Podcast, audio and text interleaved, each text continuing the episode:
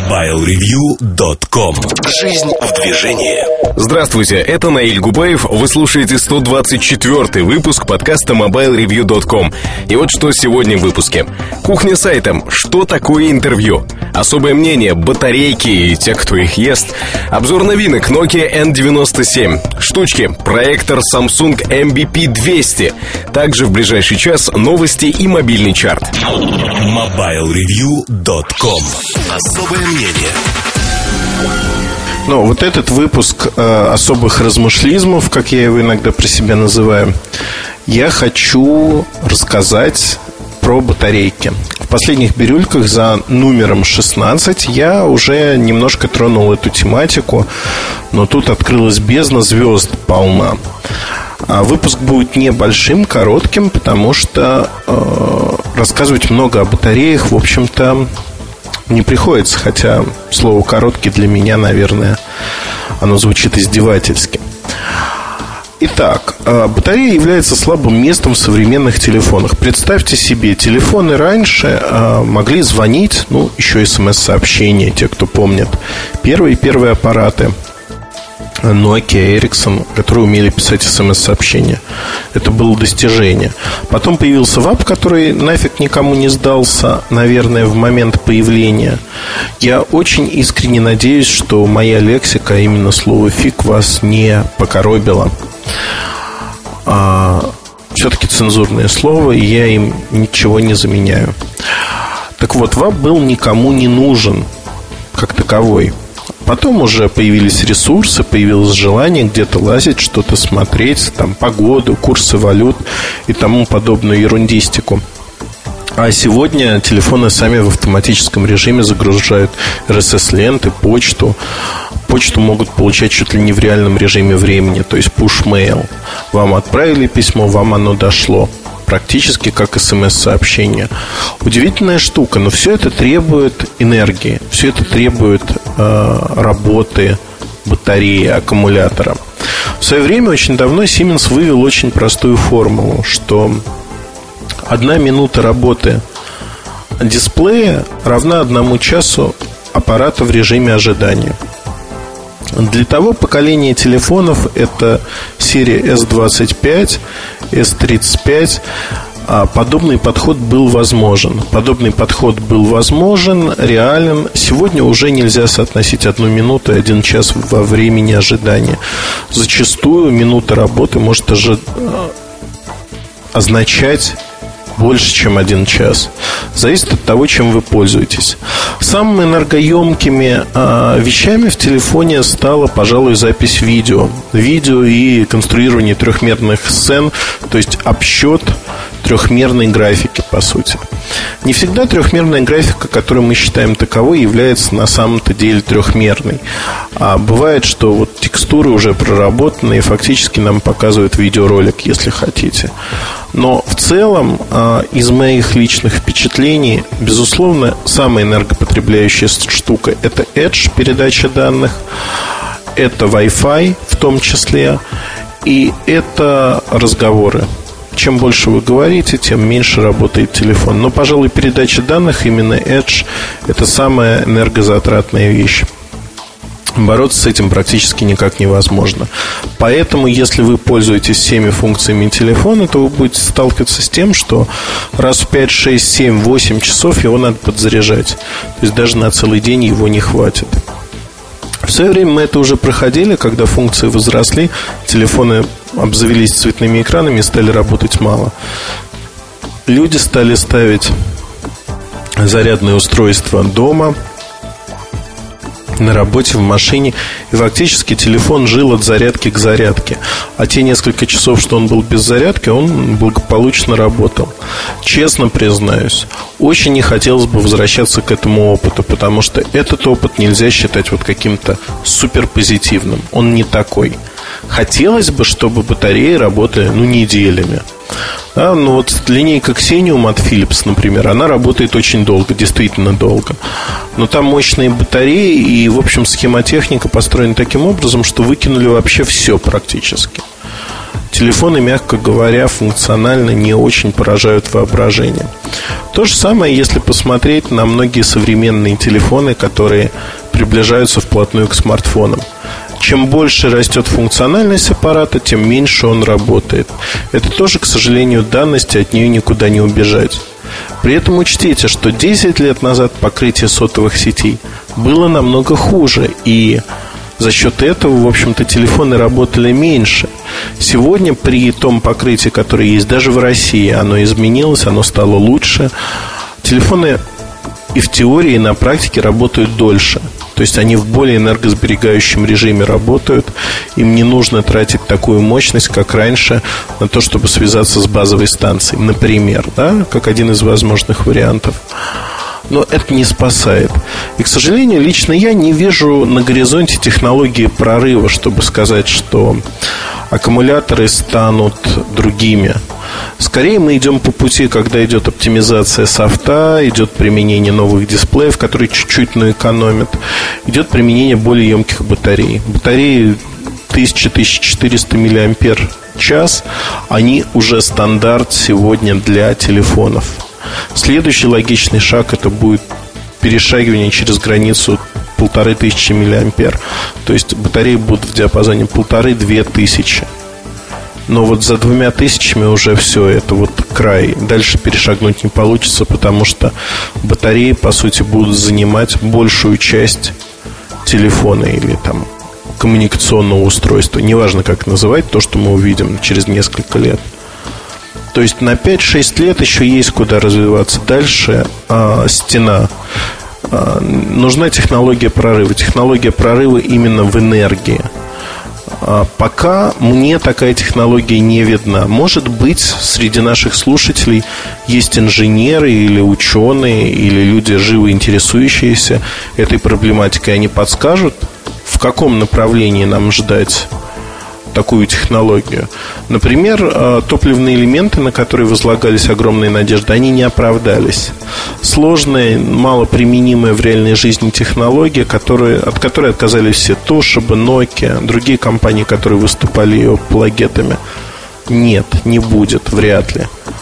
Так что же будет завтра? Вот мне этот вопрос крайне интересен, потому что от него зависит, какими будут аппараты. Можно реализовать все, что угодно, но телефон будет работать с этим чем угодно, там, одну, две, три минуты, что делает бессмысленным имплементацию, внедрение в телефон многих и многих функций. И вот тут очень такой спорный момент. Нужны ли эти функции, или нужно идти дальше и разрабатывать новые источники энергии?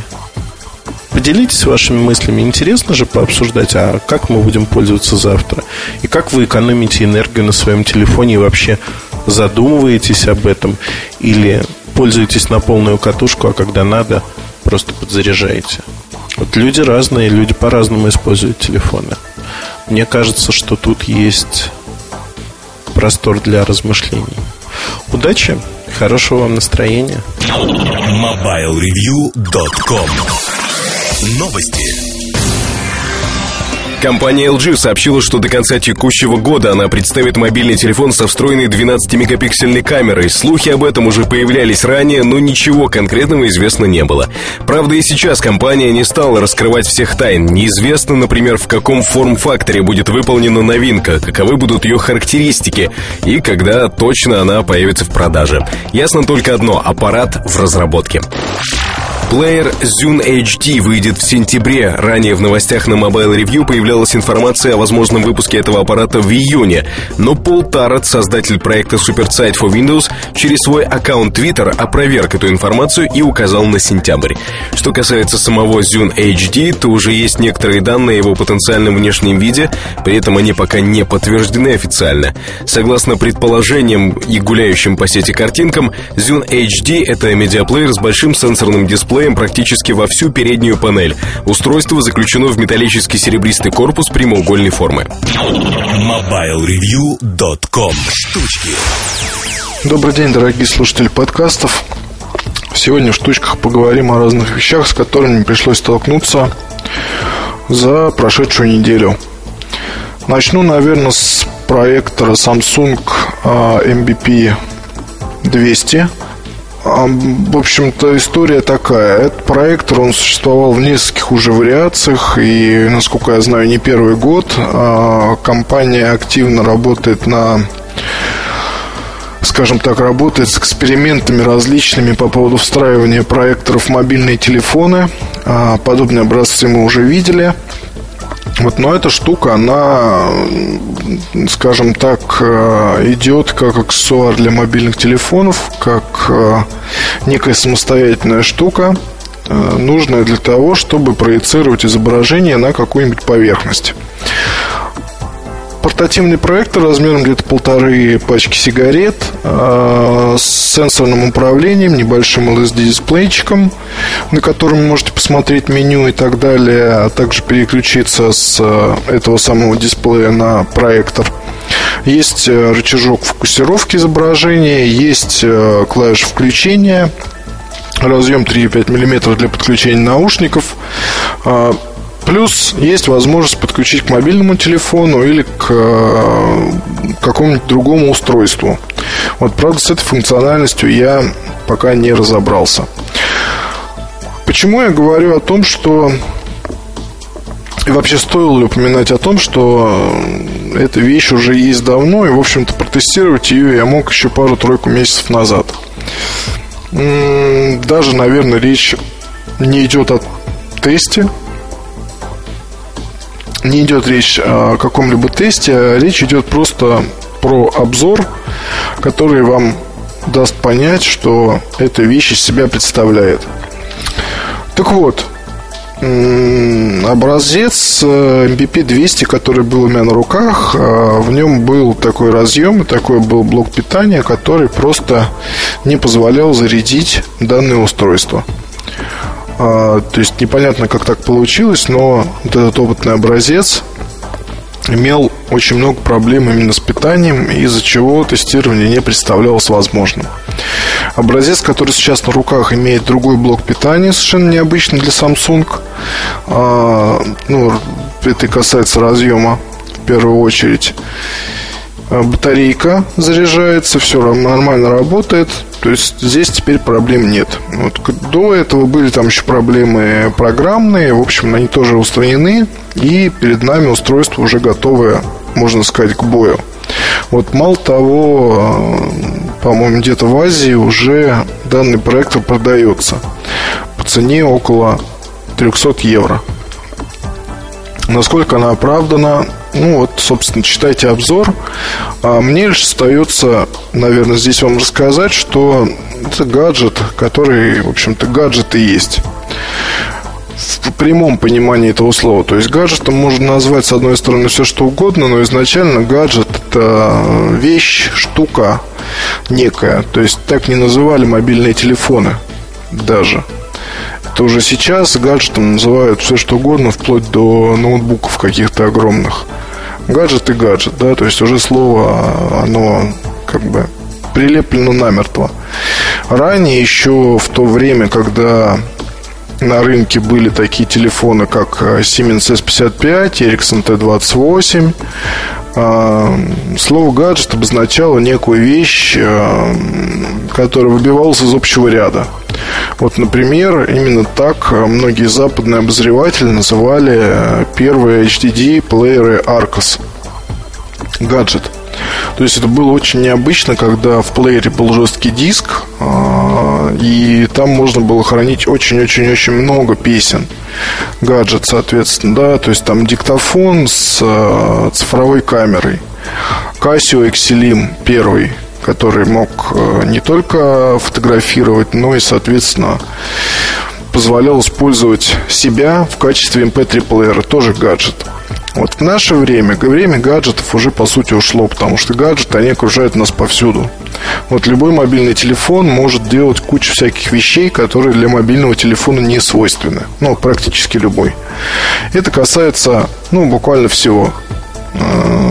Тем не менее, вот если говорить каких-то вот прям вот гаджетов, которые в прямом смысле этого слова, то вот, наверное, проектор эм би пи двести гаджет, а Sony вай о пи тоже гаджет. Потому что даже и в Sony прекрасно понимают, что сделали такую игрушку. Технологичную, красивую, занятную игрушку, вот, которая имеет ряд ограничений, но и ряд, конечно, плюсов. Вот эм би пи двести, маленький проектор, который, наверное, если увидит его какой-либо путешествующий менеджер, он за него вцепится и скажет, что, ребята, я хочу вот эту штуку, чтобы показывать презентации с помощью вот этого устройства. Тут же мы ему ответим, что хотя и, в общем-то, в эм би пи двести есть возможность просмотра офисных документов, они не очень хорошо, во-первых, демонстрируются. То есть каким-то способом обработка происходит так, что в словах возникают лишние пробелы в большом количестве. Вот, плюс очень странно работает масштабирование. Вот, плюс э, нормальный размер изображения равнозначен примерно тринадцать-четырнадцать дюймовому ноутбуку. Вот. И показать что-либо можно, с одной стороны, но одному человеку в полутемном помещении и предварительно каким-то способом обработав документ. То есть это на самом деле будет не презентация, а геморрой. Об этом смело забываем. А у проектора хорошее качество музыки, его можно использовать в качестве музыкальной шарманки где-то. Вот, можно озвучить комнату. То есть звук неплох, действительно. Как это достигается, пока непонятно, потому что динамик, судя по всему, там не два, а он один. Ну, мощный достаточно. Я хочу сказать, что для музыки, ну, есть музыкальные центры, телевизоры, есть куча всяких других вещей, колонки, подставки там музыкальные и так далее, с помощью которых можно слушать музыку. Просмотр фильмов, ну окей, да, наверное, вот это вот самое главное, для чего эм би пи двести предназначен. Но здесь опять же с кучей оговорок. То есть это, конечно, очень здорово в первые минуты, там, закачав какой-либо фильм на карту памяти. Вот здесь есть двести мегабайт встроенной памяти, плюс есть слот для microSD карточек. Так вот, закачав туда фильм, вот, и там, не знаю, на какой-нибудь белый экран его выведя, поначалу очень здорово, очень круто. Вот потом, посмотрев что-то там какое-то время, приходит понимание, вот, собственно, а зачем я это делаю? Да, это маленькая штука, она поддерживает множество форматов, она действительно вполне себе адекватно и приятно работает, но, как вам сказать, вот вопрос, зачем он ключевой? Взять с собой в путешествие и смотреть где. То есть надо с собой взять тогда какой-нибудь, там, не знаю, белый листочек или, я не знаю, готовиться к тому, что проецировать изображение на прикроватную тумбочку или еще куда-то, или на потолок. Ну, а вот зачем? Смысл в этом во всем? Смысла никакого нет. Вот, соответственно, остается у нас мысли об игрушке, вот, которая хороша, которая работает, но мне кажется, что будущее подобных вещей – это типично корпоративное существование. То есть, когда будут доведены до, доведена до какого-то совершенства вот именно та программная часть, которая отвечает за просмотр документов, вот тогда эту вещь, наверное, действительно с руками будут отрывать менеджеры, которые смогут с ноутбука перебросить туда нужные файлы, потом положить ее в карман, отвести на презентацию и спокойно показать. Вот здесь даже, ну не знаю, корпус имеет плоскую форму, никаких подставок выдвигающихся, ничего. То есть, чтобы направить его, скажем так, немножко вверх, ничего этого нет. Поэтому приходится искать положение, приходится что-то подкладывать, но это все выглядит довольно смешно. То же самое могу сказать про проектор, который будет, наверное, вмонтирован в мобильный телефон. Все это очень здорово, но смысл? У меня ассоциации возникают только, вы знаете, с этими очками, которые вроде бы как заменяют монитор, но при этом это очки, а не монитор. Дорогие штуки, которые, наверное, хорошо получить в подарок. Но я не видел ни одного человека, у которого, который бы эту вещь использовал. Уж сколько вокруг гаджетоманов, уж сколько вокруг людей, которые тратят там безумные деньги на всякие вещи, вот, обновляются, меняют их, что-то там модифицируют, покупают ПО, покупают аксессуары, но я не видел ни одного среди них, который пошел на полном серьезе, купил бы себе вот эти вот очки так называемой виртуальной реальности. Вот мне кажется, с проектором то же самое. Это проект, которым э, компания занималась, вот, или сама, или используя там чьи-то наработки. Вот, но смысл-то в чем? Смысл только в том, чтобы гнаться за новым. Ну, наверное, это достойная, конечно, штука, но не знаю. Не знаю, в общем, у меня впечатления такие очень-очень противоречивые. А... Потестировал тут iRiver пи семь. Уже, наверное, к моменту, когда подкаст пойдет на сайт, будет обзор. Вы с ним можете ознакомиться. Впечатления от плеера такие. Ну, за девять-десять тысяч, шестнадцать гигабайт с возможностью расширения, да плюс алюминиевая штука, да плюс музыка хорошо играет, да плюс видео показывает и поддерживает кучу всяких форматов, то же самое. Очень неплохая модель, которая появляется в нужное время, и надо только пользователям об этом рассказать. То есть судьба этого устройства будет целиком и полностью зависеть от рекламной поддержки, хотя бы хоть какой-нибудь. Вот просто уже сейчас плеер продается, но пресса его не жалует, отзывы пользователей есть, ну, как бы в небольшом количестве. Вот, между тем, надо сказать, что в нашей стране э, маркетинговые усилия компании, они сейчас, на мой взгляд, равны нулю. То есть выводится новая линейка, по сути, потому что и Spin, и пи семь, они представители нового поколения в какой-то степени. Ну, если говорить о дизайне там и каких-то, скажем так, новый посыл, скажем так, компании. Вот, и сейчас, увы, все это пропадает в туне. Вот, наверное, что можно сказать еще и про пи семь. Про остальные гаджеты, ну, я бы вам рассказал еще про пару новых гарнитурок, вот, но, правда, и не объявлено. Нас ждет в ближайшее время крупный достаточно анонс от компании Sony Ericsson. Будет там одно устройство, которое надо будет обсуждать, на мой взгляд, обсуждать активно, потому что, ну, любопытно получается. А все любители нишевых всяких штук, они порадуются. А скоро будет на руках Nokia би эйч девятьсот три. Одна из таких вот гарнитур, которые в себе сочетают все, что только можно. Для Nokia это несколько нетипично, потому что там сидят люди довольно консервативные. Но вот, тем не менее, наконец-то перед нами окажется первое устройство, которое поддерживает и мультипоинт, и двухмикрофонную систему. Ну и несколько там будет еще интересных нововведений. Пока не знаю, что там с аккумулятором. Может быть, тоже, что и в би эйч девятьсот три. То есть довольно долгая работа и крайне быстрая зарядка. Вот, а так, в принципе, пока, наверное, это все, что касается штучек. Встретимся на следующей неделе. Пока. мобайл ревью точка ком. Новости. Компания Toshiba объявила о выпуске ноутбука с самым емким в мире твердотелым накопителем. Модель Dynabook эс эс эр экс два слэш дабл ю эй джей оборудована эс эс ди емкостью пятьсот двенадцать гигабайт. Его производителем является сама компания Toshiba. Напомним, ноутбуки серии Dynabook эс эс эр экс два оснащены двенадцатидюймовым дисплеем и базируются на экономичных с точки зрения энергопотребления процессорах Intel Core ти ди ю эс ю девять тысяч четыреста двадцать. Эти ноутбуки заключены в тонкий корпус и весят всего чуть более килограмма. Также в качестве их основного преимущества заявлено длительное время автономной работы до двенадцати часов. Поставки Toshiba Dynabook эс эс эр экс два слэш дабл ю эй джей в Японии стартуют четырнадцатого мая. Стоимость новинки составит более четырех тысяч долларов.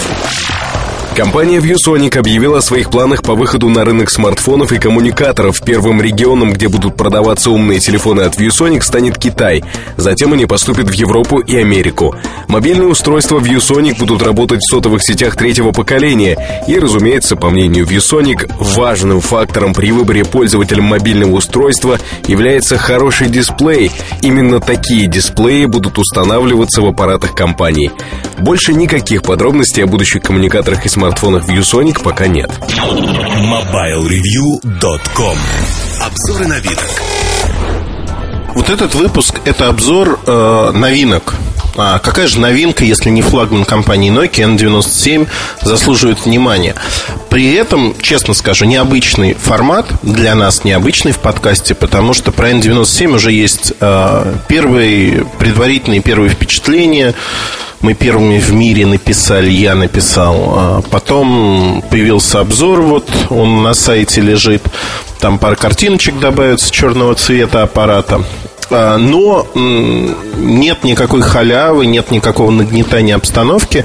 Я хотел бы поговорить уже по следам обсуждения, обсуждения этого обзора, вообще позиционирования аппарата, о некоторых моментах, о некоторых моментах, которые меня, скажем так, интересуют, кажутся интересными, не безинтересными и для вас, наши дорогие слушатели. Поэтому нет никакого нагнетания, истерии вокруг аппарата, тем более, что ее не будет. А поговорим просто о том, что происходит с сервисами, что происходит с Nokia эн девяносто семь и что будет происходить с аппаратами в целом. Не секрет, что эн девяносто семь создавался и позиционировался как некое вот такое единение сервисов и аппаратной платформы.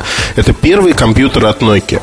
Но не подумайте, что повторяюсь. Действительно, это важно. Важно понимать, что компания считает этот аппарат таким ключевым для своей концепции, чтобы продемонстрировать, что сервисы могут работать не только на телефонах, но и на компьютерах. И вот идет в эту степь. Идет, надо сказать, активно. Случился кризис, случился кризис, случилось много всего. Как обычно, разработчики софта, сервисов не рассчитали свои возможности, свое время и фактически затянули все.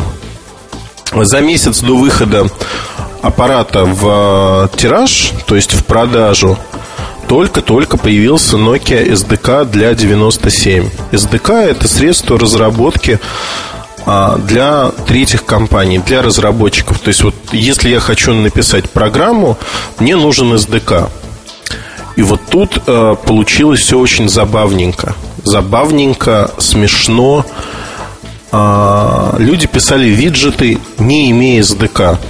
Соответственно, те виджеты, которые получились, это тихий-тихий ужас в плане производительности, работоспособности, того, что они не вешают машинку, вешают периодически.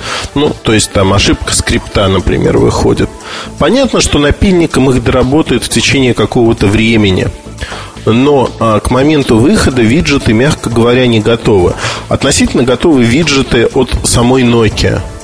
Хотя и тут не обошлось, в общем, без смешных моментов. Например, эр эс эс-лента, она формируется из всех записей, хотя только три выводятся на экран. Но выводятся не три последних записи, а три самых первых.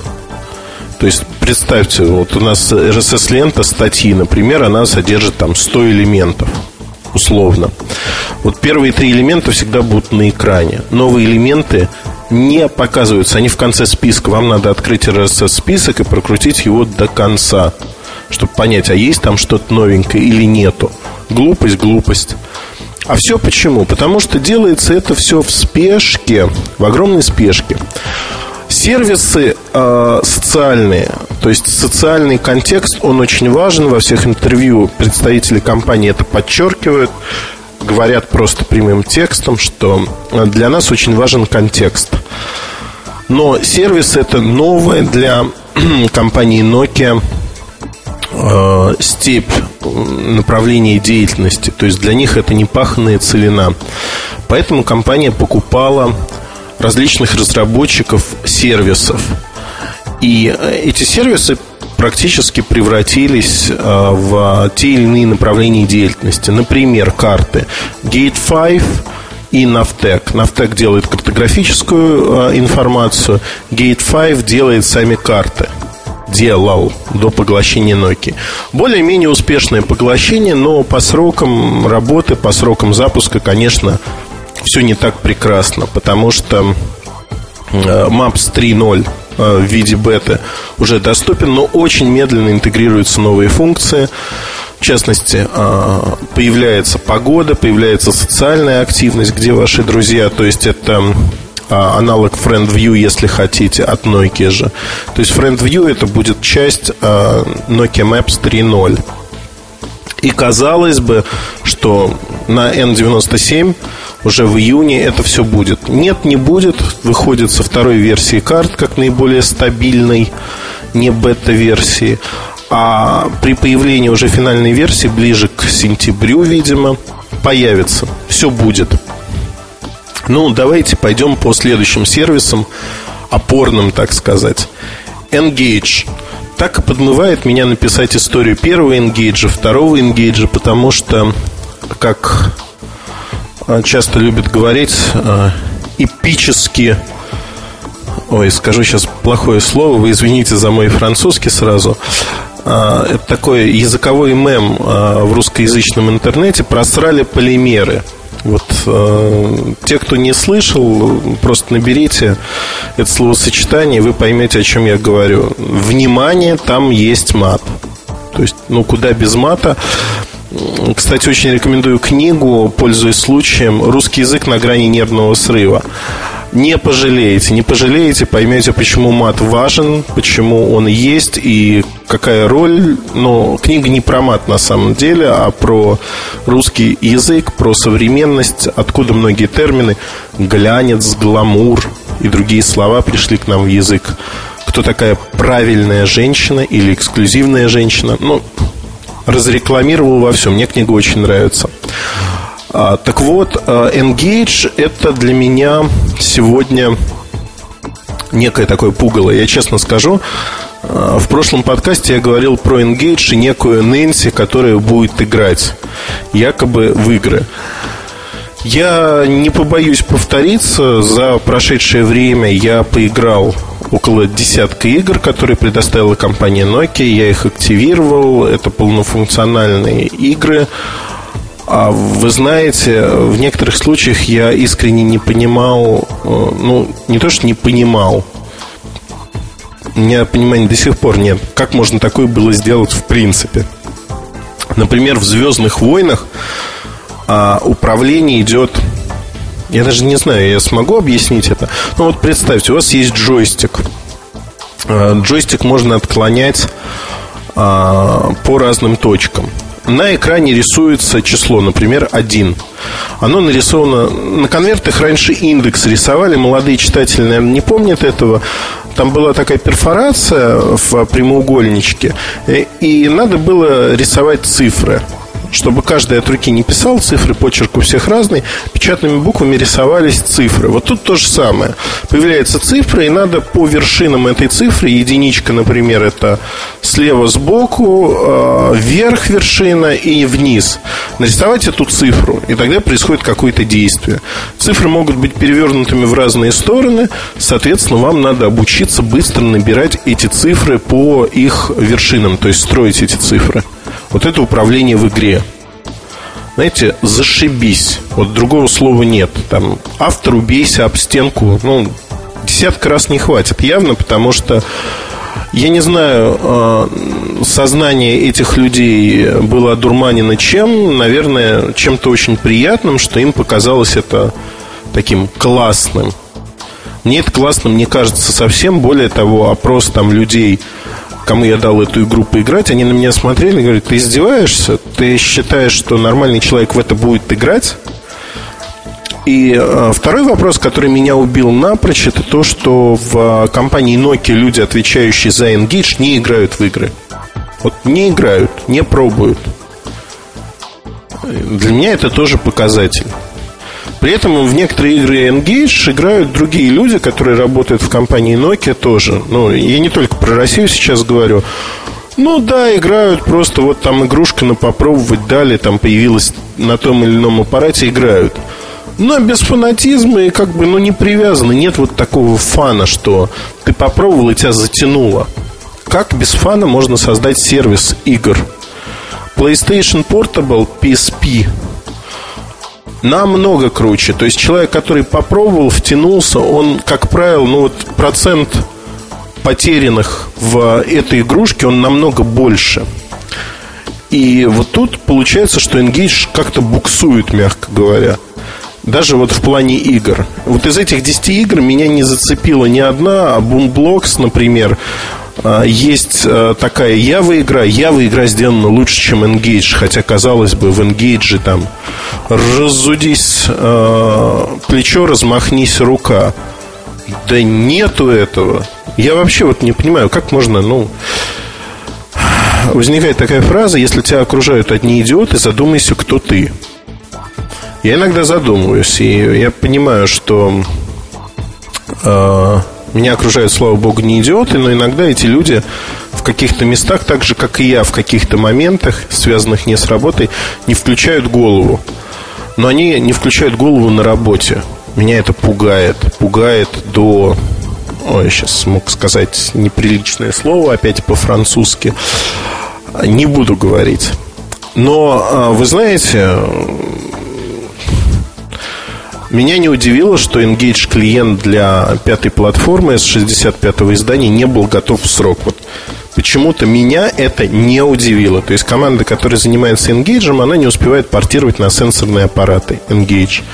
Поэтому в N девяносто семь есть такая заглушка, иконка N-Gage, и все. То есть внутри там ничего нет, там пустота. Когда выйдет клиент, он обновится вместе с софтом, прошивкой, и появятся какие-то игрушки, возможность их купить. Сегодня этого нету. Ну, знаете, вот казалось бы, да, сервисы, все такое, ну, смешно. Едем дальше. Ови-сервисы. Ови-сервисы — это те сервисы, которые компания «Дверь» там в сервисы, Ови переводится как «Дверь», предоставляет своим пользователям. Не секрет, что OviShare была куплена компания Тванга, которая, собственно, и занималась. По идее, она должна была предоставлять доступ и редистрибуцию вашего любого контента, любых файлов, видео, фото. Но неожиданно выяснилось, что YouTube популярнее. В Nokia выяснили такую маленькую подробность. Знаете, мне кажется, вот не надо далеко ходить, чтобы узнать, что YouTube популярнее. Не надо далеко ходить, чтобы узнать, что Flickr популярнее. Ну, есть много популярных сервисов. Вопрос в том, какой сервис строите вы. И тут возникает полное непонимание. Мной, во всяком случае. Nokia строит сервис OviShare, кризис. Что-то сразу вот не пошло, и его замораживают. Замораживают на том уровне, который есть сейчас. То есть расходы там большие. Ну, вот, например, я закачал туда восемьдесят гигабайт фотографий. И совершенно спокойно всем показываю бесплатно все. Я могу пользоваться этим сервисом и дальше. Но дальше он развиваться особо не будет, как говорят в Nokia. Причина — кризис. Вкладывать деньги в это не хочется, да? Наверное, так. Не знаю другого объяснения, но факт заключается в том, что OviShare, так же как OviFiles, в общем-то, развиваться особо не будут. И, соответственно, OviShare клиент, который есть на N девяносто семь, он, ну, так скажем, с некоторыми ограничениями будет интересен. Хотя задумка, вот как он мог бы работать, видеть сразу на устройстве комментарии к своим э, фотографиям, возможность их выгружать, правда, не более шести фотографий, что меня убивает, ну, шести элементов. Это могут быть и фотографии, и видео. Ну, как бы неинтересно, да? Но и развиваться этот клиент не будет. В контактах то, что я говорил о том, об интеграции сервисов э, с им клиентами, когда вы можете видеть прямо в записной книжке все свои контакты. То есть Ваське он в Скайпе, в другой программе, в Jabber клиенте, доступен он или нет. Тоже это не успели сделать. И вот мое основное нарекание, наверное, то, что N девяносто семь попытались позиционировать как первый компьютер, в котором есть куча сервисов. А по факту вот эти сервисы накрылись медным тазом из-за сроков разработки. Они будут появляться просто размазанно, постепенно. Вот я отключал микрофон. У меня есть специальная педаль. Я, когда сказал, что они будут появляться постепенно, сервисы, я не обманул. Я тут же чихнул или кашлянул. Как это правильно сказать, не знаю. Я не понимаю другого. Ну, хорошо, вот эти сервисы, они все, скажем так, перенеслись. Но зачем в одной э, программе, э, программе уже все, все, все, все, все, надо в отпуск, в теплые края, на море и забыть про телефоны. Зачем в одном смартфоне три, подчеркиваю, три программы, которые показывают погоду? Я не понимаю, вот честно. Для меня это верх э, нелогичности. Вот смотрите, да, есть AccuWeather, программа, которая по всему миру показывает погоду, в том числе для России, для российских городов. Огромный такой большой секрет Полишинеля, что все эти программы, все-все-все программы, они берут прогноз погоды ровно в одном и том же месте. То есть качество прогноза погоды не отличается. Ну, если вы в одном месте берете прогноз, то как оно может отличаться? Безусловно, есть программы, которые прогноз берут в каком-нибудь э, Задрюпинске или чем-то подобном. Тогда прогноз может отличаться. Но в реальности э, прогноз делается единым источником, по сути, да, это комбинированные данные российского гидрометцентра, западных компаний в одном месте. Поэтому по качеству прогноза отличий нет. По функциональности программ AccuWeather мне нравится, наверное, больше.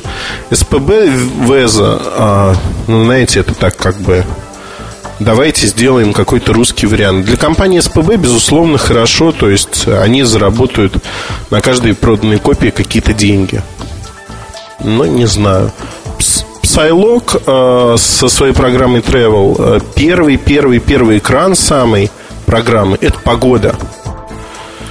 Ну, я даже не буду вспоминать, что практически в каждом виджете новостном на экране отображается погода для выбранного вами города, региона, в виде красивой иконки.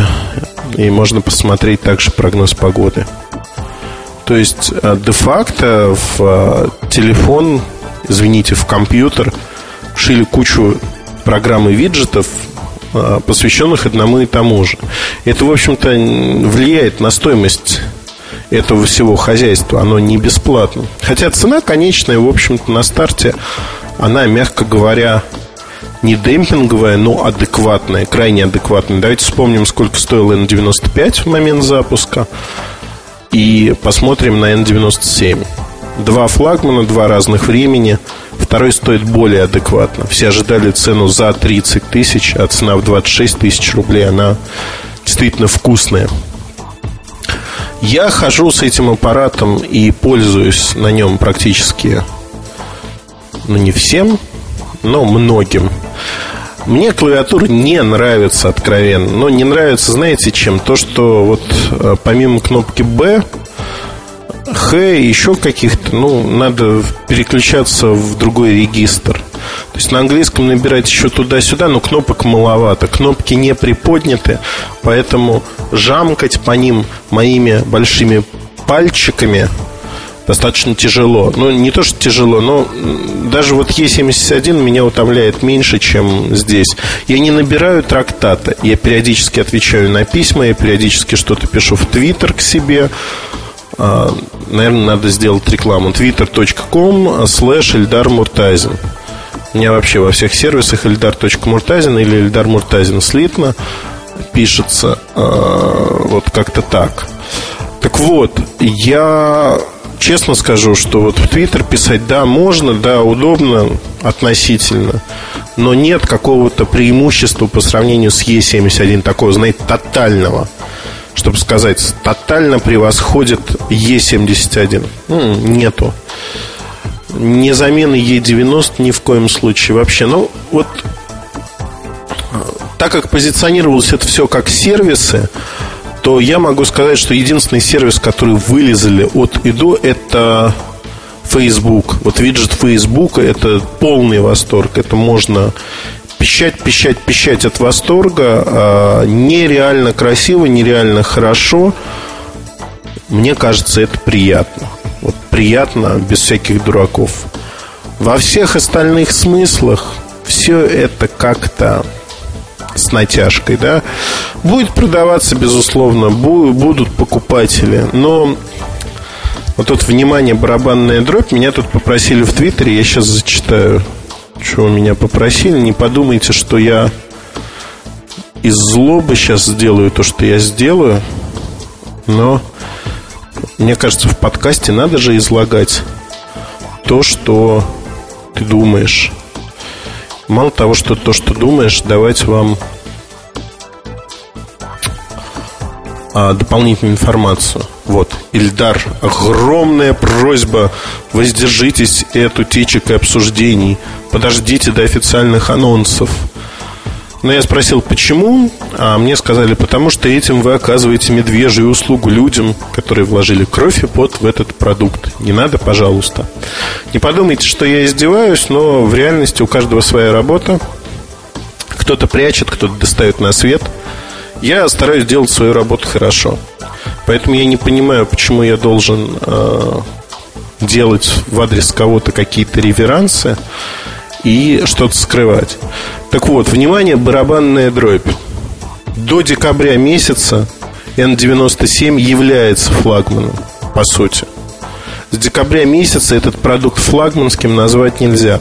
В трактовке Samsung, например, всегда были продукты, знаете, такие промежуточные. Вроде как и флагман, но на короткий срок, такой халиф на час. Их называли семифлагман, то есть такой полуфлагман. Ни то, ни сё. Вот эн девяносто семь получился таким продуктом. В силу многих причин, потому что две тысячи девятый год, он переходной. Год таких неуверенных, ну, неправильное слово, не то что неуверенных решений, решения-то проверенные временем. А год, когда мы видим решения недолгоиграющие. Это ненадолго. И... ну, даже из тех утечек, которые уже были. Это пятьдесят девятая модель. пятьдесят девятая модель с весьма, в общем-то, без QWERTY клавиатуры, но наэкранная клавиатура. Хорошо выглядит. В жизни выглядит намного лучше, чем на этих убогих фотках, которые утекли в сеть. Ряд других сенсорных моделей тоже на пятом издании. Linux-аппарат, который будет принципиально другим и действительно топовым. Это действительно такая свежая струя, необычная свежая струя. В общем-то, есть большой вопрос в том, что будет популярно. Большой вопрос. С момента анонса, когда анонсируют новые модели, их постараются перенести на самый-самый конец года и сделать так, что через месяц после анонса они уже выйдут в продажу. Почему такой короткий срок? Нету подготовки. Потому что если их объявить, допустим, летом, то эн девяносто семь не будет продаваться. Это мое личное мнение. Он не будет продаваться, люди увидят альтернативу. А вот людям, тем, кто постоянно отслеживает новости, надо не дать этой альтернативы, дать, чтобы они схватились за девяносто седьмой и сказали: вот мой аппарат. Потом у них было бы разочарование. Ну, я не хочу, чтобы у вас было разочарование. Отговаривать я вас не буду от девяносто седьмого, потому что аппарат для кого-то хорош. Для меня он не подходит, наверное. Не знаю, я вот для себя не вынес суждения. Я весь в сомнениях. Тем, что мне приходится его два раза в день заряжать. Вот для меня это критично. и семьдесят один один-два дня у меня работает. девяносто седьмой я сталкиваюсь с тем, что утром просыпаюсь, а он разряжен часто. Ну, там я люблю в кровати лежа на ночь почитать какие-то странички, посмотреть что-то. Послушать нет, видео тоже нет на этом аппарате. Именно посмотреть интернет. Кстати, браузер, он стал действительно чуть лучше. Да и, в общем, размер экрана чуть лучше, чем на пятьдесят восьмом, но не более того. Чуть лучше, это не значит значительно лучше. На таче или айфоне браузер будет поинтересней. И, в общем-то, вот такие размышления вокруг этого продукта. Я называю их плачем Ярославны. Продукт аппаратно хороший, проблем нету. То есть, действительно, продукт такой выверенный, цена достаточно адекватная. Но продукт для определенной ниши. Подобные QWERTY-устройства никогда не продавались массово. Конкурентов у него нету. а, там, Мне кто-то там припомнил, что Titan два, как же автор его не знает. бла-бла-бла, еще что-то. Titan два не является конкурентом этой модели, потому что Titan два, все, он устарел. Морально, технически, как угодно. Windows Mobile продукты не являются конкурентом этому продукту, потому что у них нет такого объема памяти на борту. Это раз. Два, у них нет а, подобного угла раскрытия механизма. Три, у них нет подобной цены. Все Windows Mobile продукты этого класса начинаются с стоимостью от тридцати и выше тысяч рублей. Даже там серые. Touch Pro два это тридцать две - тридцать три тысячи рублей. И выходит примерно в те же сроки. То есть это середина июня, конец июня. На мой взгляд, в общем-то, не очень адекватная цена за такой пустоватый аппарат, за дизайн. Но эйч ти си сходит с ума тоже кудряво, по-своему. И это уже другая тема для отдельной большой беседы. В целом, ну, по эн девяносто семь мой вердикт звучит так. Да, для кого-то интересный аппарат.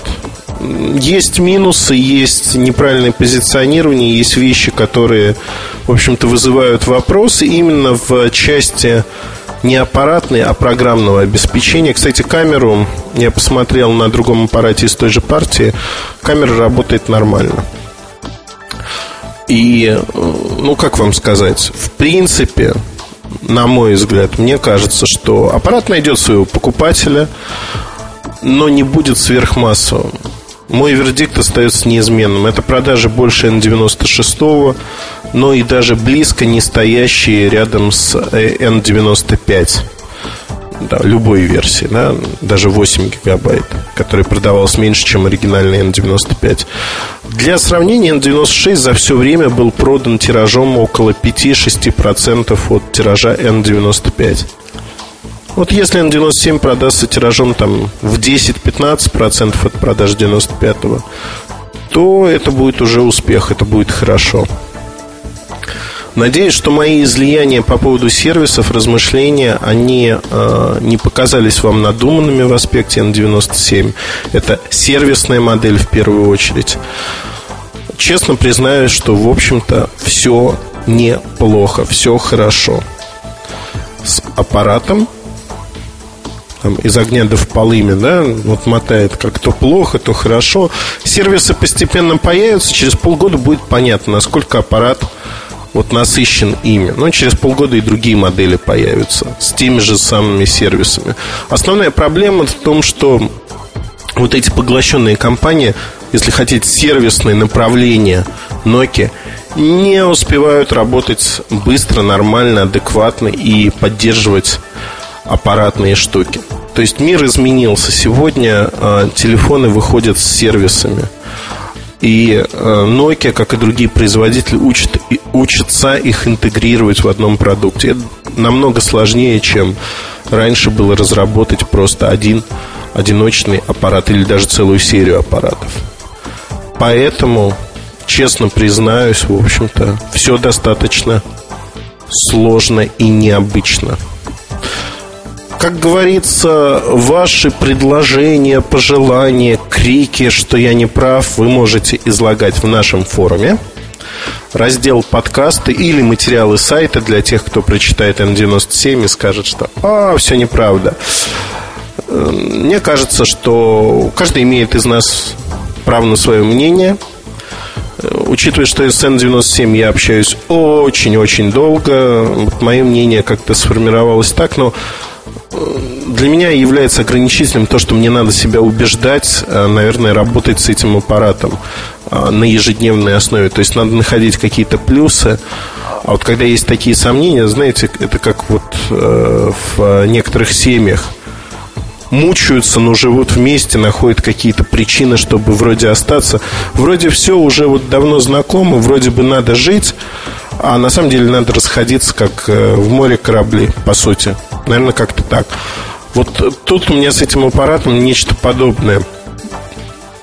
Вроде как привлекает, вроде как даже модно с таким аппаратом ходить. То есть этот фактор не стоит скидывать со счетов, он будет очень модным аппаратом среди определенной ниши.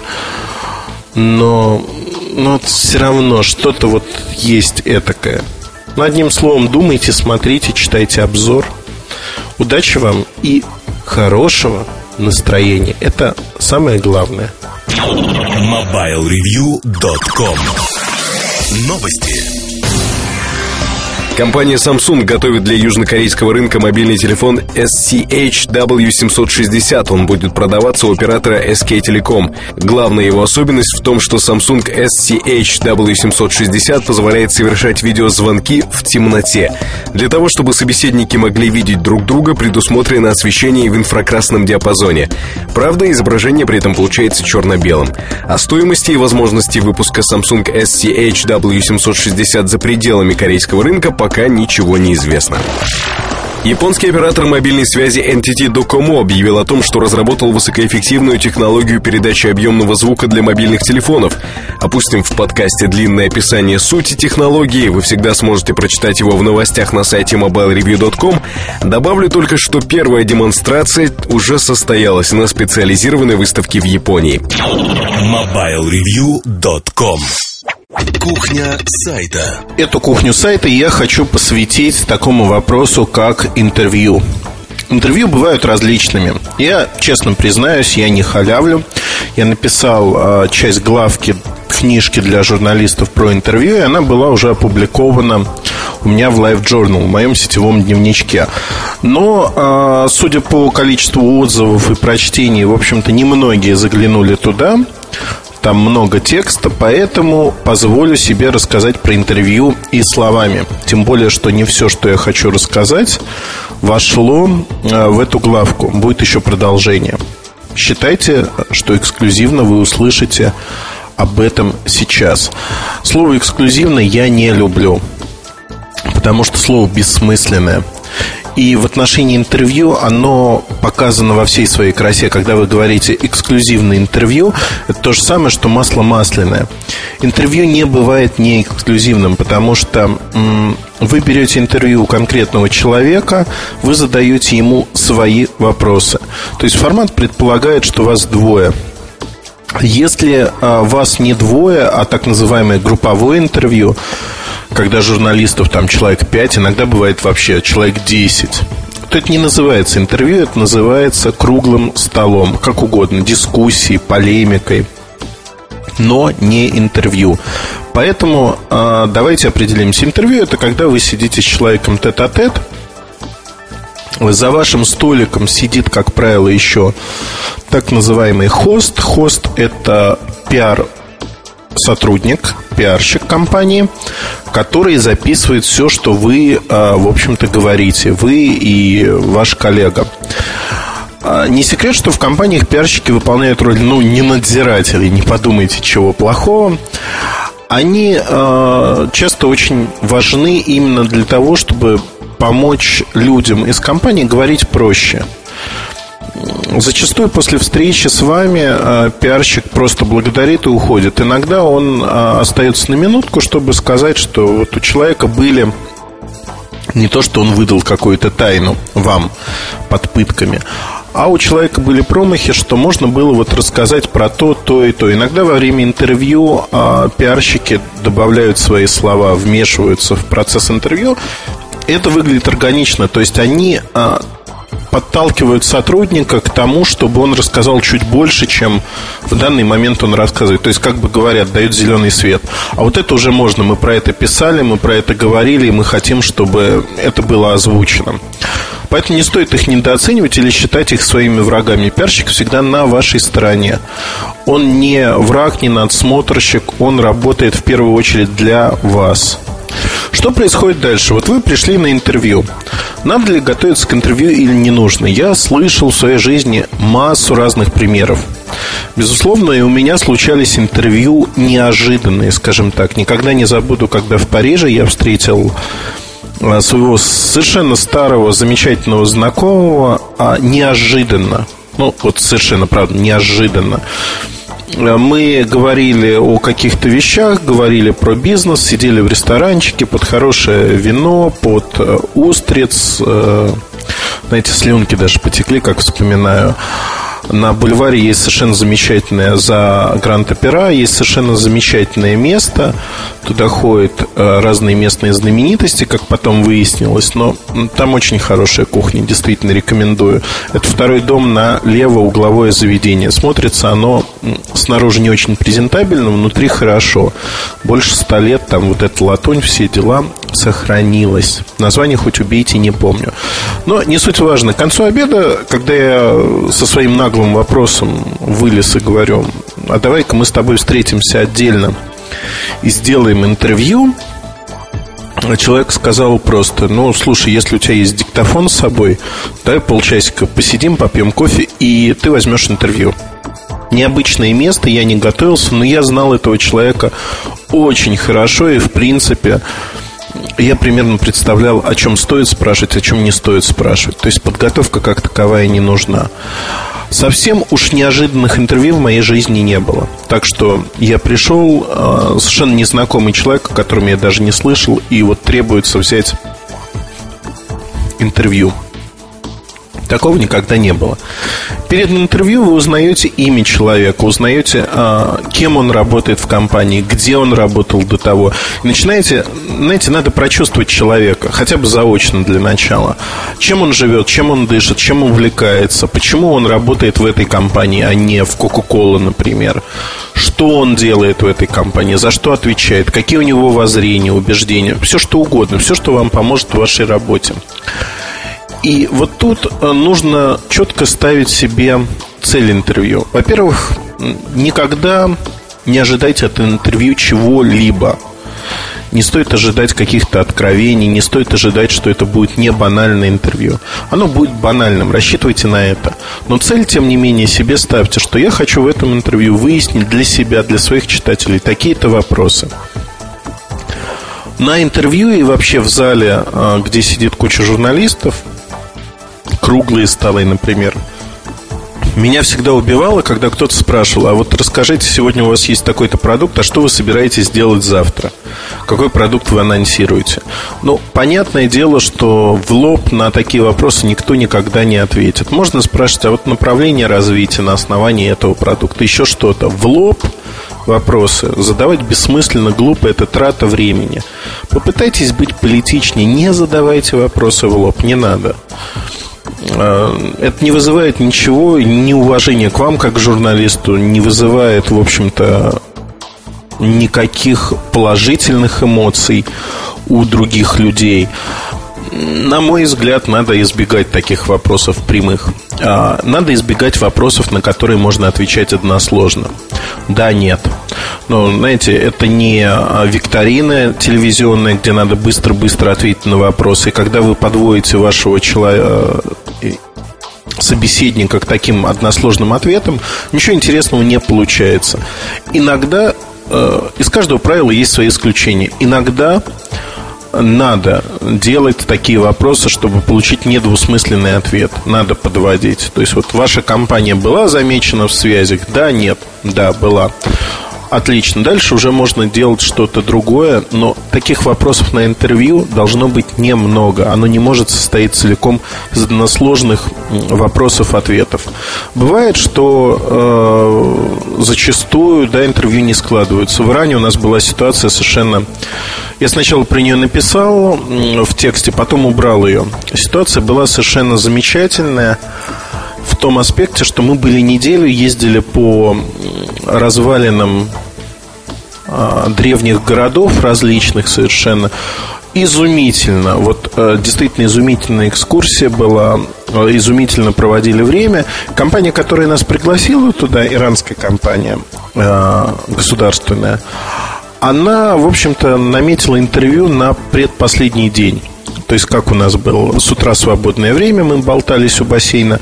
Потом, после обеда, у нас еще где-то два часа свободного времени. Мы опять пошли к бассейну болтаться, никуда уже не хотелось ехать, уставшие были.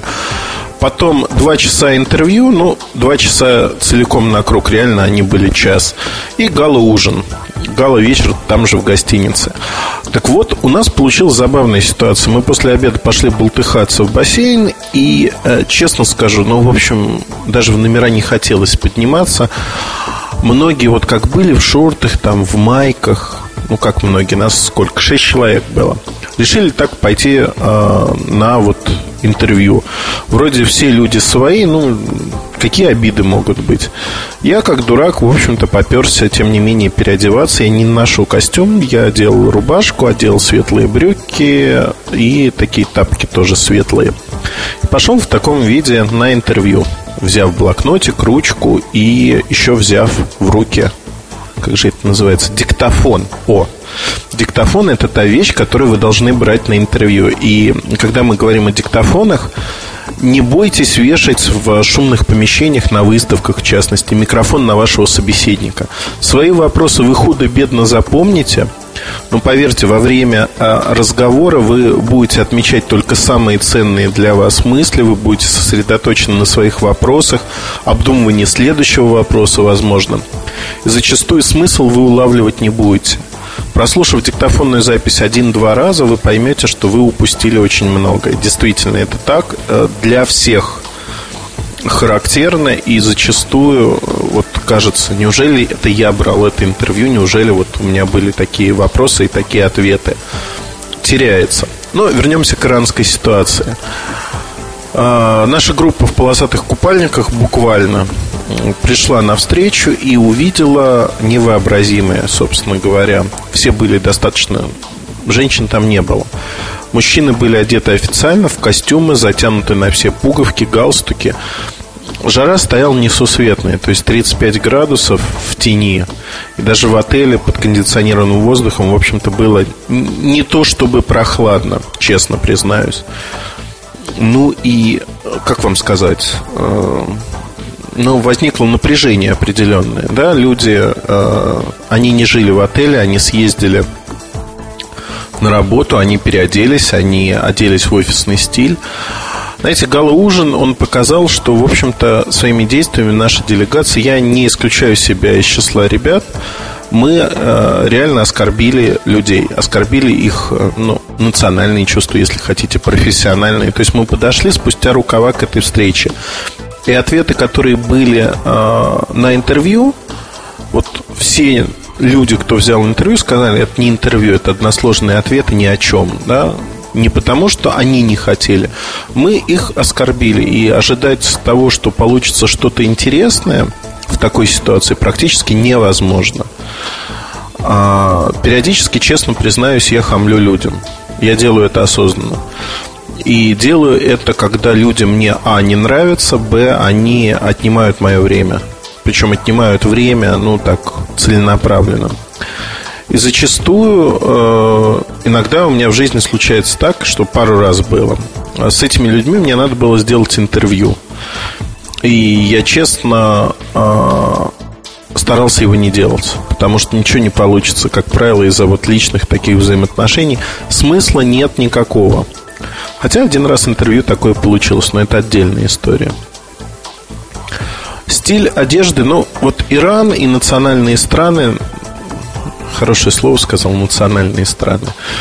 Чурка я не русская. А, так вот, различные страны, арабские преимущественно, Израиль частично. Да, там есть своя специфика, они лучше знать. Но, как правило, работая в своей стране, вы с этим не столкнетесь. Тем не менее, кодекс относительно дресс-код одежды, он существует, он придуман не просто так. Например, можно пойти в посольство не в костюме, не в смокинге. Но на вечерний прием, если написано дресс-код смокинг, арендуйте, возьмите, вы должны быть в смокинге. Я, честно говоря, своего смокинга не имею. Пару раз брал в аренду, как и многие-многие люди. Это не зазорно. Но я предпочитаю, ну, на такие мероприятия мне там неинтересно, как правило, не ходить, да. Но хожу в другие места. Ну, в посольство на приемы хожу часто. Одеваюсь так, как одеваюсь обычно. Поэтому на интервью я тоже одеваюсь как обычно. Это не значит, что я прихожу в интервью в гавайской рубашке, в шортах, либо в очень драных джинсах. Такого нет. И другая история, про которую я рассказывал неоднократно, это девушка, назовем ее Ниной, например. Девушка Нина работала в неком крупном федеральном издании. Она приехала с нами в Германию. Для нее это была первая зарубежная поездка. Совершенно хорошая девчонка, она обычная. То есть, ну, ни в плюс, ни в минус, да, хорошая девочка. И вот несколько дней мы там ходили, бродили, все было нормально. Джинсы, майка какая-то. Я ее даже вот на тот момент не запомнил. Но когда Нина оделась на интервью и на посещение завода, наша мужская часть э, группы была повергнута на повал буквально. Я могу описать нижнее белье Нины, потому что оно было видно наружу, прозрачная кофточка. Ну, то есть, фактически, ни о какой работе речь уже не шла. Мы смотрели на Нину, на Нину смотрели представители компании. Через десять минут один из представителей, вице-президент этой компании, он просто не выдержал и снял с себя э, пиджак. И сказал, что Нине холодно, и в приказном порядке просто запахнул на ее груди этот пиджак. Было крайне забавно, действительно. И Нина не задержалась, надо отметить, в журналистике. Она удачно вышла замуж. Сейчас, насколько я знаю, растит одного или двух детей, не помню. Но периодически мы смеемся на эту тему с людьми, которые были в том пресс-туре. Было крайне необычно, было забавно. Действительно, это было забавно. И, ну, такая форма одежды, она не то что недопустима, допустима, наверное. Но Нина, как журналист, она никаких целей, в общем-то, не добилась, кроме привлечения внимания к собственной персоне, да? Если вы хотите выйти замуж, девушки, одевайтесь так, наверное. Хотя, не знаю, замуж, наверное, вряд ли. Надо говорить о чем-то другом. Но это уже отдельная тема для разговора. Вы подготовились к интервью. У вас есть примерный план вопросов. Часто в компаниях просят прислать заранее вопросы. Я вам честно рекомендую не присылать те самые каверзные вопросы, о которых вы хотите говорить. Просто наметьте темы, в каком направлении вы хотите беседовать. Зачастую, если вы общаетесь с топ-менеджерами, для них это даст возможность подобрать список вопросов, которые... список ответов шаблонных достаточно, которые в компании готовы на все случаи жизни. Это не значит, что если вы решили поговорить, например, про игровые приставки, вы приходите и говорите: о, здравствуйте, а сегодня мы поговорим про ваш бизнес в Японии. Такая смена, она, ну, изредка возможна, но на самом деле вы никого не застанете врасплох. Просто ответы, которые будет человек давать вам, они будут менее а, конкретными, менее хорошими. Более того, вольно или невольно вы человека обидите. Человек тоже делал свою домашнюю работу, он читал а, те вопросы, которые вы прислали, и пытался подготовиться, придумать какие-то ответы. Понятно, что спикеры или говорящие головы от компаний, которые часто выступают, они дают много интервью, у них есть уже наработанные шаблоны. Вот на это мы отвечаем вот так, про это мы говорим вот таким образом. И для вас часто это будет э, тяжело. Тяжело просто выбить, порвать шаблон, как говорит Пелевин, э, или пишет точнее. Вот порвать шаблон – это ваша задача на интервью. Не какими-то демаршами, не какими-то вещами неприличными. Просто попытайтесь выбить человека из шаблона, найти а, точки соприкосновения чисто человеческие. То есть вы нормальный человек, интервьюируемый нормальный человек, между вами есть много общего. Это не значит, что вам нужно говорить о погоде, пиве, а, возможно, о футболе можно поговорить, но очень коротко.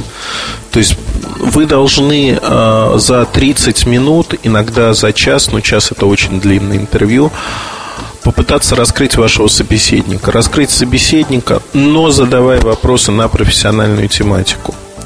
И тут важно очень понимать, что вопросы, они могут э, содержать в себе подвохи. Но не надо э, устраивать охоту на... вашего собеседника, загонять его в ловушку, а потом громко хлопать в ладоши и кричать: а, я поймал тебя, поймал, все, ты мне прокололся, вот сейчас ты мне сказал то, то и то. Людям это не нравится. То есть это не такая игра, где вы кого-то загоняете. Два равноправных собеседника.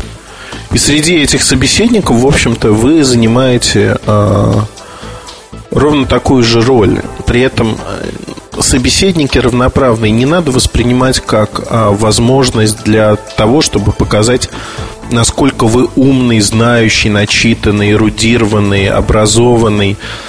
Не надо задавать огромные вопросы. Я, честно признаюсь, я грешу этим иногда, когда пытаюсь объяснить э, какие-то моменты, чтобы убрать все разногласия, убрать, так сказать, показать вводную, что вот это я знаю, э, давайте пойдем дальше на следующий шаг, пропустите в вашем шаблоне вот эту информацию. Часто такие вопросы, они занимают, но это вопрос, который состоит из пяти, шести, семи предложений максимум. Если вы задаете вопрос, который состоит не из пяти, шести, семи предложений, а в идеале одного-двух, а там из десяти предложений, все, выкидывайте этот вопрос, его может не быть, его не должно быть.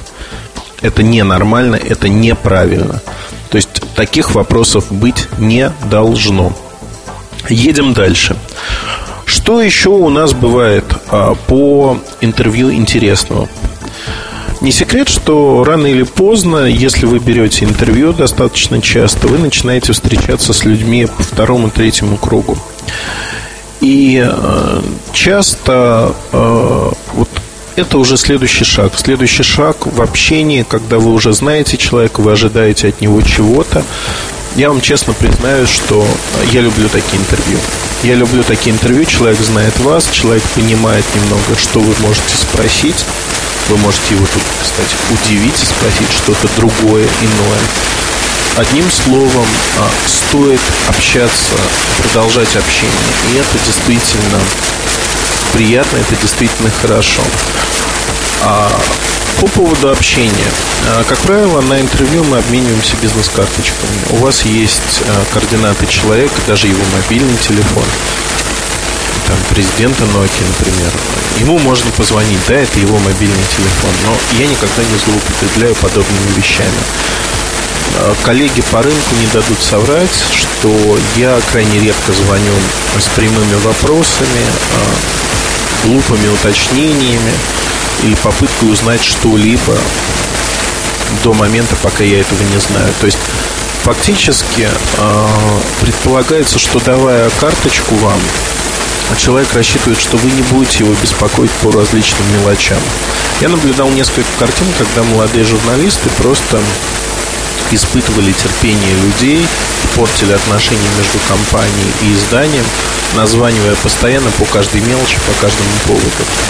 Для, вы, для вас бизнес-карточка топ-менеджера – это такой, знаете, золотой шанс, когда вы найдете действительно очень а, стоящую тему, которая входит в компетенцию этого топ-менеджера, а не компании в целом, и вы начнете ее раскручивать, и вам нужно будет некое подтверждение или опровержение дополнительной информации.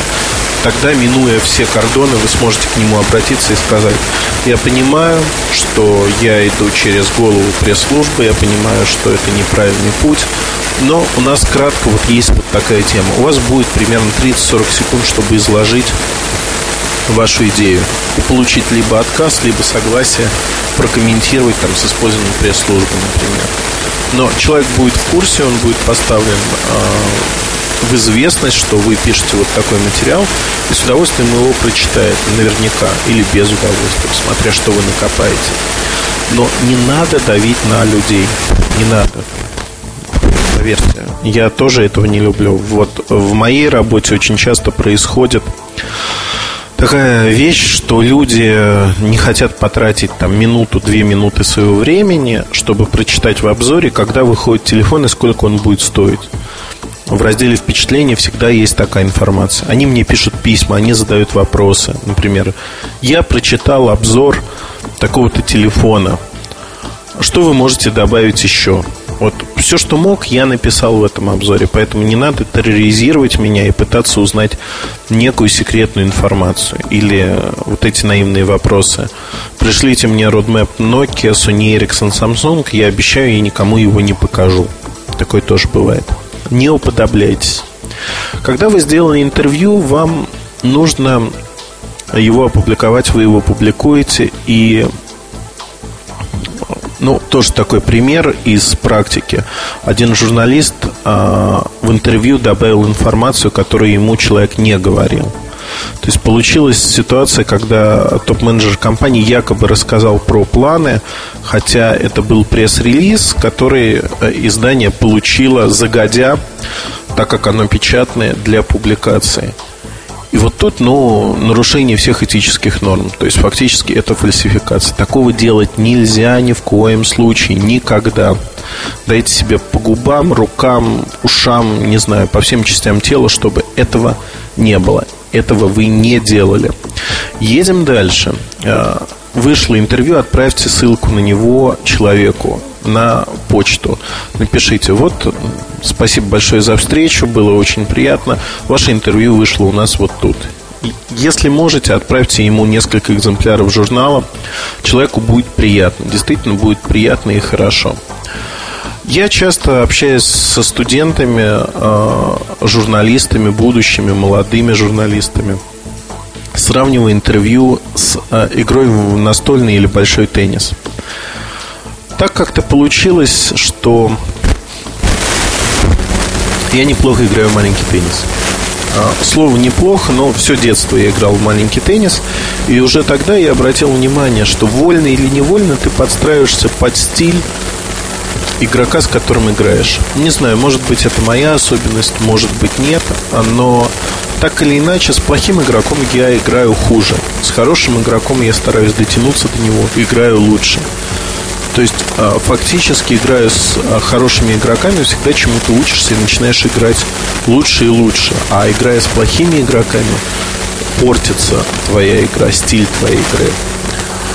И, и интервью — это тоже игра в теннис. Игра в теннис, когда ты вольно или невольно подстраиваешься под собеседника, подстраиваешься под ритм, под вопросы. На мой взгляд, тут очень важно не переборщить. Так же, как и с языком. Если вы общаетесь только с индусами на английском языке, то Page English, который будет у вас произношение, оно будет таким своеобразным, мягко говоря. Если вы общаетесь с бритами, с британцами, то ваше произношение, скорее всего, будет лучше, чем таковое же от индусов. То есть тут надо понимать вот эту разницу, смотреть на нее и всегда быть готовым к любым неожиданностям на интервью. Случаи бывают разные. Я, безусловно, вот я вижу по таймеру, что мое время подходит, истекает. Не хочу говорить «подходит к концу», как-то высокопарно и не о том. И поэтому в Live Journal у себя в дневнике я продолжу эту главу. Когда, не знаю, надеюсь, в конце недели я напишу ее, обновлю. Там будет информация, которая не вошла в этот подкаст, не вошла в первую часть. То есть вот такая разноголосица, как говорится. И э, я надеюсь, что интервью у вас будет получаться. Но интервью — это не разговорный жанр. Не считайте, что на интервью можно прийти неподготовленным, пьяным, не прийти вовсе.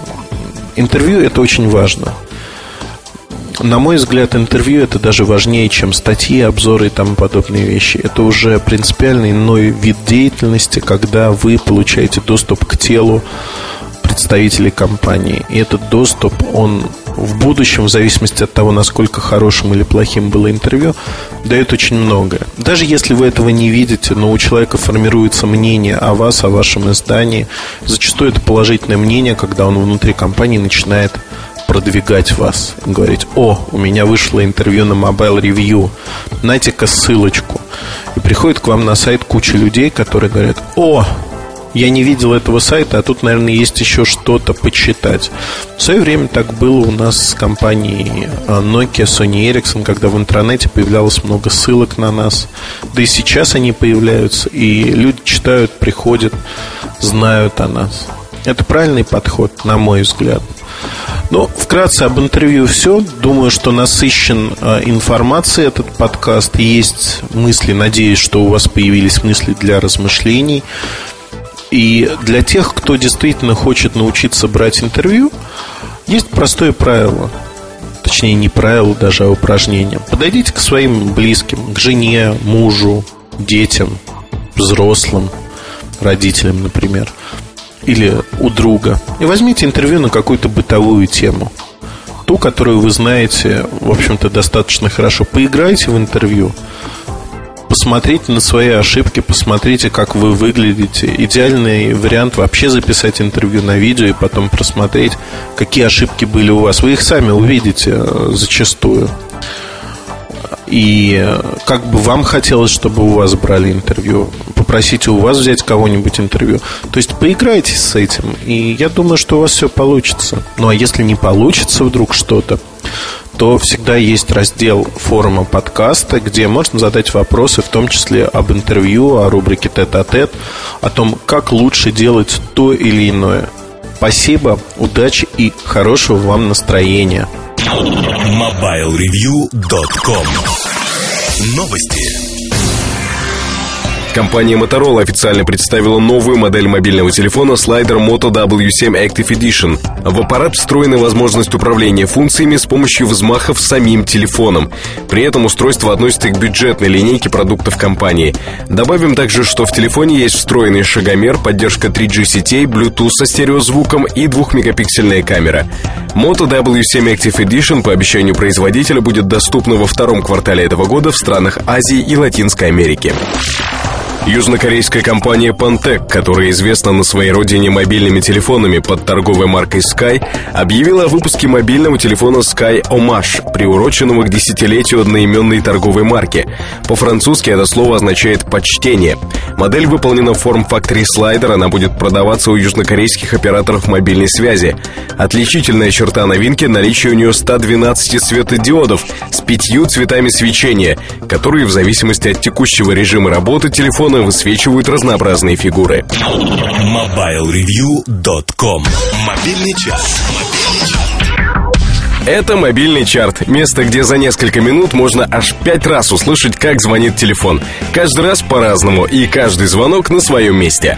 Кто где, мы распределяем, руководствуясь собственными соображениями. Но вот выбор рингтонов для программы без вашей помощи не происходит. Чтобы подсказать, что бы вы хотели услышать в чарте, зайдите на форум портала Mobile Review, в ветку, посвященную рингтонам, и напишите. Начнем с места в карьер, а точнее в подвал, в котором работают главные герои сериала «Компьютерщики» или ай ти Crowd. Наверняка тема из этого телевизионного творения будет приятной людям, работающим предпочтительно с техникой. Пятое место чарта – тема из сериала ай ти Crowd.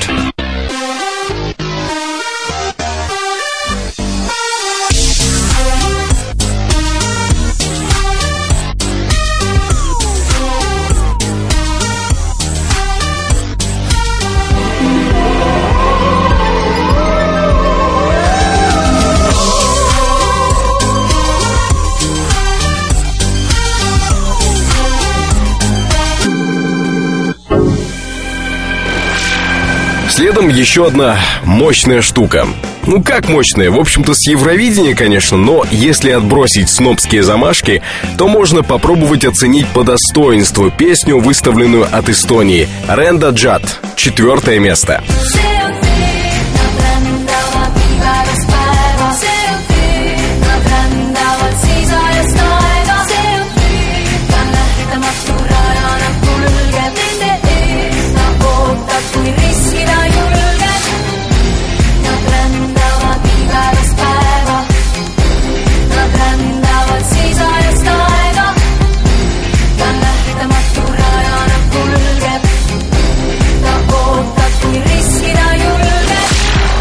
Ну а дальше и вовсе мы набираем максимальное ускорение. При этом обратите внимание, насколько все треки будут похожи на рингтоны в изначальном понимании слова. К примеру, третье место — Crystal Method с чрезвычайно минималистичным пассажем Dirty Thirty.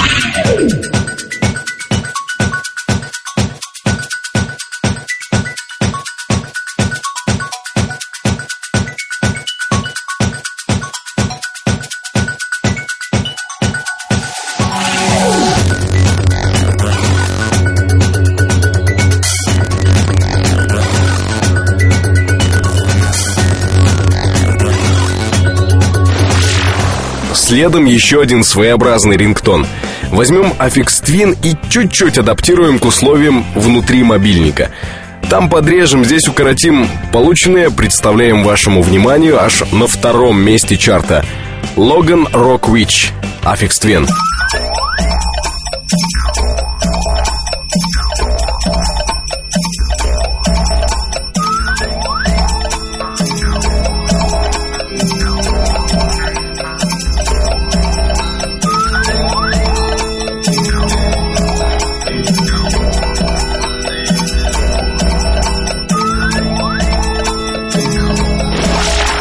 О победителе рассказ особый. Вернемся в тысяча девятьсот девяносто девятый год, когда в Швеции был создан дуэт The Knife. Они начали работу над музыкой и записывались. В общем, все это шло в стол вплоть до две тысячи шестого года. В этом замечательном году шведский же музыкант Хосе Гонсалес перепел их песню Heartbeats, а компания Sony использовала ее в рекламе телевизоров Bravia.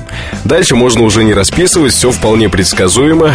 В нашем чарте песня с первого альбома дуэта The Knife «Кино».